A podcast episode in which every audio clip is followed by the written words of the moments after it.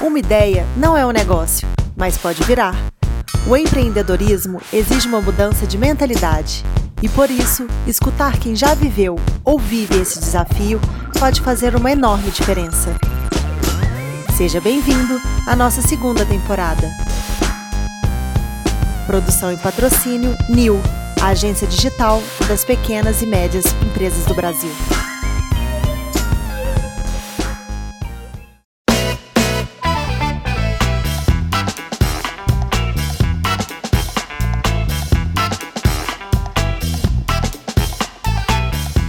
Tá começando agora o episódio de número 20 da nossa segunda temporada.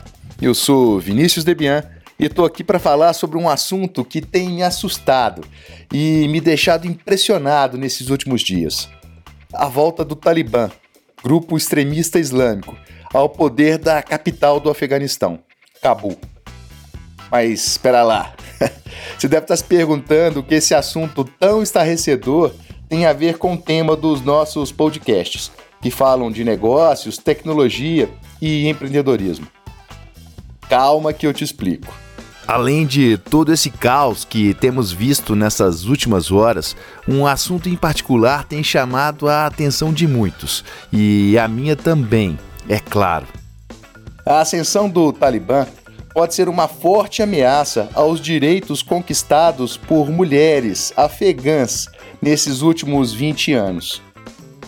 A rede CNN noticiou que, no início de julho, enquanto os insurgentes do Talibã tomavam o território das forças do governo em todo o Afeganistão, combatentes do grupo extremista entraram nos escritórios do Banco Azizi, na cidade de Kandar, no sul do país, e ordenaram que nove mulheres que trabalhavam lá deixassem seus postos de trabalho.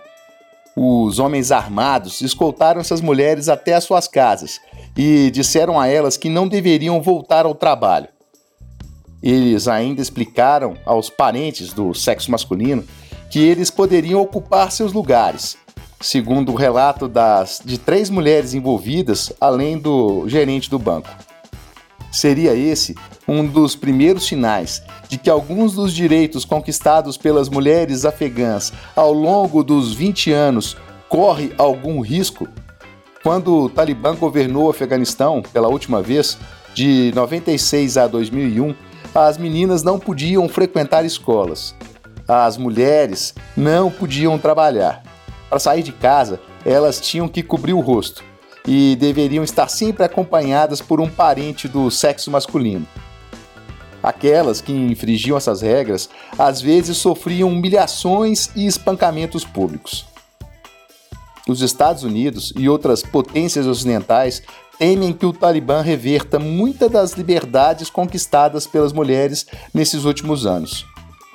Os ganhos obtidos pelas mulheres foram apresentados como uma das maiores conquistas durante os 20 anos em que as forças lideradas pelos Estados Unidos permaneceram no Afeganistão. Embora as lideranças talibãs tenham assegurado que as mulheres conseguirão manter seus direitos de trabalhar e de ir à escola sob seu novo comando, muitos duvidam de suas declarações. A verdade é que a escalada da violência nas províncias, principalmente nas zonas rurais, nos últimos seis a oito meses, já haviam tornado o dia a dia das mulheres algo extremamente difícil para que elas conseguissem administrar os seus negócios. Em pleno século XXI, o empreendedorismo feminino deve ser tratado como algo sem escolha de ser retrocedido, inclusive ou principalmente no Afeganistão. Antes de todas essas incertezas e de todo o caos, e apesar de todos os contratempos gerados pela pobreza e pela infraestrutura precária do país, o comércio eletrônico afegão começava a oferecer às mulheres oportunidades para que elas conseguissem entrar no mundo dos negócios. Uma plataforma de comércio eletrônico desenvolvida localmente no Afeganistão, chamada Click.af, que foi fundada em 2016, estava começando a ser reconhecida por conectar fornecedores e clientes em todo o mundo, proporcionando uma oportunidade para uma economia devastada pela guerra criando ainda uma nova tendência: de mulheres jovens afegãs começando seus próprios pequenos negócios. O comércio eletrônico afegão dava, até então, às mulheres a oportunidade de entrarem no mundo dos negócios em uma sociedade extremamente conservadora. A tecnologia e o mundo digital foram mais uma vez o ponto de partida para transformar o mundo, para humanizar, como tanto falamos aqui no Faça Parte do Futuro, os negócios e as relações entre as pessoas. E nesse caso, em especial, em uma realidade extremamente fragilizada. Mas o poder da tecnologia não parou no Afeganistão só nesse exemplo. Somaya Farouk, uma jovem afegã de 18 anos, é líder de uma equipe de garotas de robótica afegã, chamada Sonhadoras Afegãs, em tradução livre. A equipe é formada por cinco meninas, entre 14 e 18 anos, e que frequentam diferentes escolas de ensino médio em Herat. Todos os dias depois da escola, elas se encontram ou se encontravam por uma hora e meia para aprender e praticar programação em robótica. A mãe de Somaya teve que deixar a escola quando ela tinha 10 anos. Era 1996 e o Talibã havia chegado ao poder e proibido a educação para as meninas. Somaya e a sua equipe foram manchetes pela primeira vez em 2017, quando, apesar de exibirem uma notável engenhosidade em robótica, tiveram seus vistos negados para os Estados Unidos para participarem de um torneio de robótica.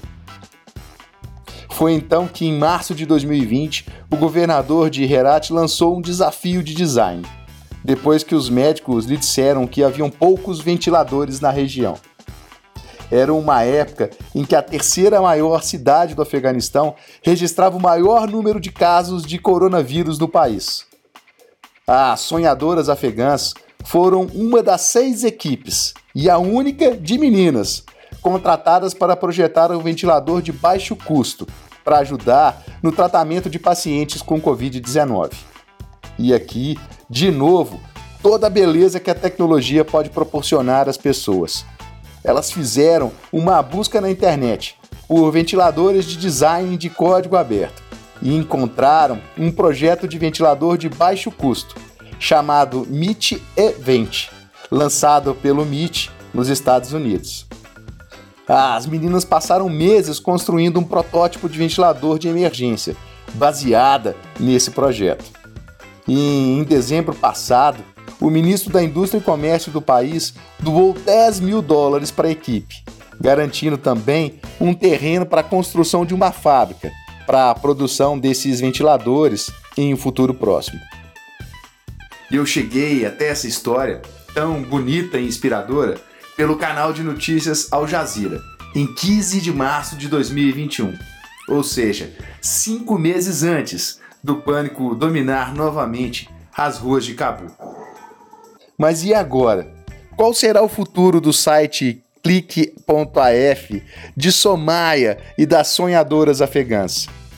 Deus queira e permita que essas mulheres e tantas outras no Afeganistão e ao redor do mundo, inclusive aqui no Brasil, possam continuar sonhando e lutando.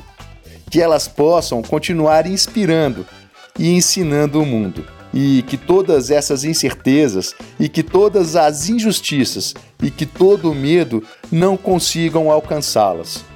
Que o poder de ressignificação proporcionado pelo universo digital continue sendo uma tábua de salvação para as mulheres afegãs e que sirva de exemplo para tantas outras, aqui no Brasil e no resto do mundo. Tudo uma questão de conectar pessoas, seus talentos, sua empatia e suas ideias criativas.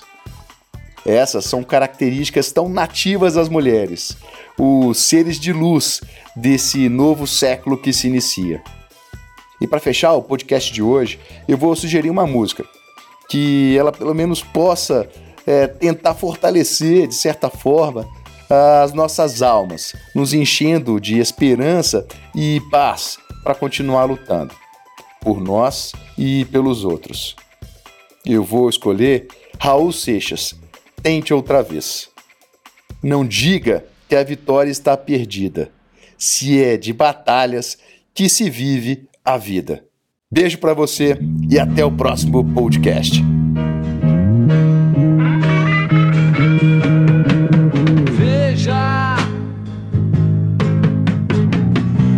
Não diga que a canção está perdida. Tenha fé.